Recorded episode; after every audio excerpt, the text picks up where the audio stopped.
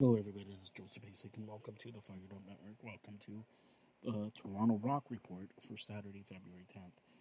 Tonight, at the First Ontario Centre in Hamilton, the Toronto Rock lead Calgary in a rematch. The Calgary Roughnecks defeated the Toronto Rock by a score 11 10. The Toronto Rock had 54 shots on goal, Calgary 49.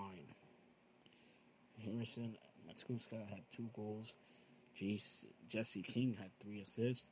Corey Small had five goals for the Rock. And Rogers had four assists. Once again, the Calgary Roughnecks beat the Toronto Rock by a score of 11 10.